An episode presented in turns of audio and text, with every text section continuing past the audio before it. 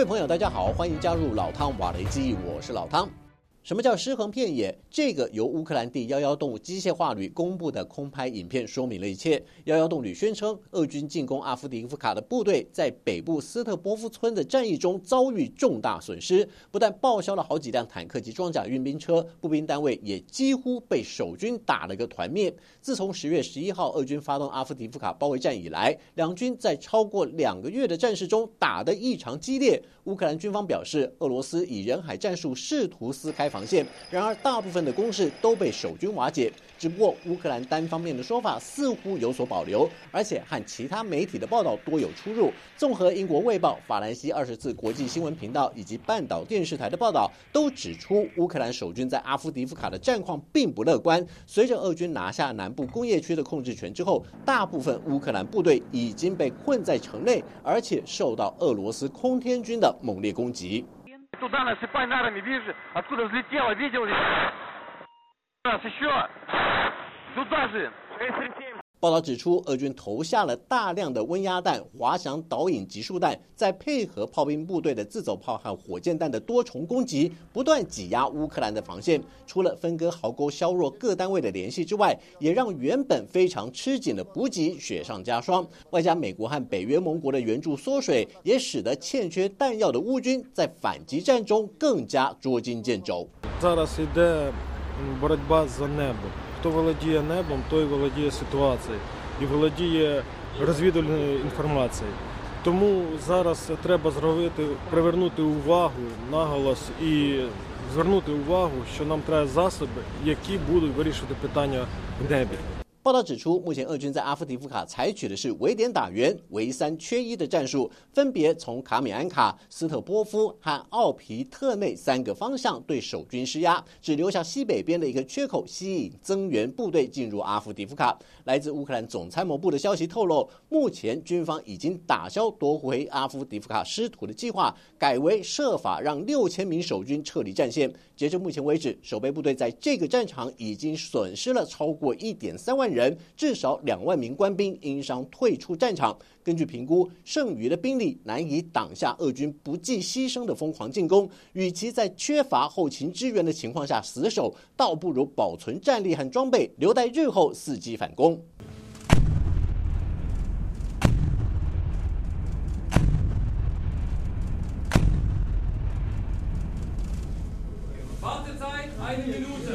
虽然西方阵营对乌克兰的援助卡关，但是代训部队的任务并没有停止。德国教官在莫肯镇的一处军事基地加紧训练乌克兰的预备役步兵排。这支部队要在为期四个星期的时间内，尽可能熟悉战术推进、埋设炸药和战场救护的基本技能，以便在完成训练后能够回到国内，投入战斗的行列中。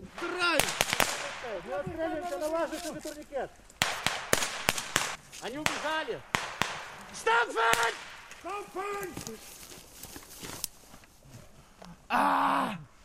德国教官急得大声喊叫，要临兵赶紧帮忙受伤的同僚绑上止血带。这次演练的科目是假想部队突然遭到敌火攻击，在混乱的战场上如何就地掩护，同时开火还击。尤其部队出现伤亡时，又该怎么样保持冷静救护伤兵，并且尽快协助脱离战场，后送到野战医院接受治疗。只不过从这次的演练中看得出来，乌克兰官兵的动作还很生涩，毕竟正规训练需要一年的科目。浓缩到一个月之内完成，确实不是一件容易的事。这也就是为什么乌克兰配属北约装备的部队始终和配属遏制装备的部队存在磨合上的问题。扣除武器等硬体上的不同之外，战术运用和联合兵种作战意识上的软性差异，才是乌克兰部队在新旧制度交替过程中亟待克服的难题之一。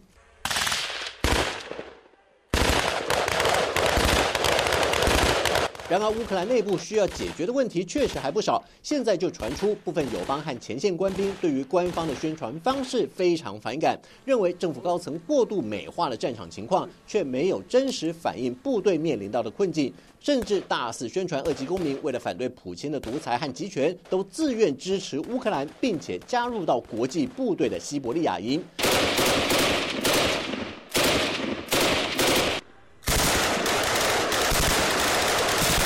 但是明眼人都看得出来，官方邀请国际媒体前来采访发布的新闻素材，夏季和冬季的桥段几乎一模一样，唯一不同的是，其中有几位战士披上了雪地伪装而已。演练的科目也是战斗小组推进时的交替掩护，而且战士的访谈内容都是难以接受普京因为个人的私欲，不顾国内外的反对声浪，肆意发动侵略邻国的战争，并且呼吁更多有良知的俄国人不要再被普京蛊惑，赶紧弃暗投明，加入西伯利亚营，共同对抗俄罗斯的法西斯主义。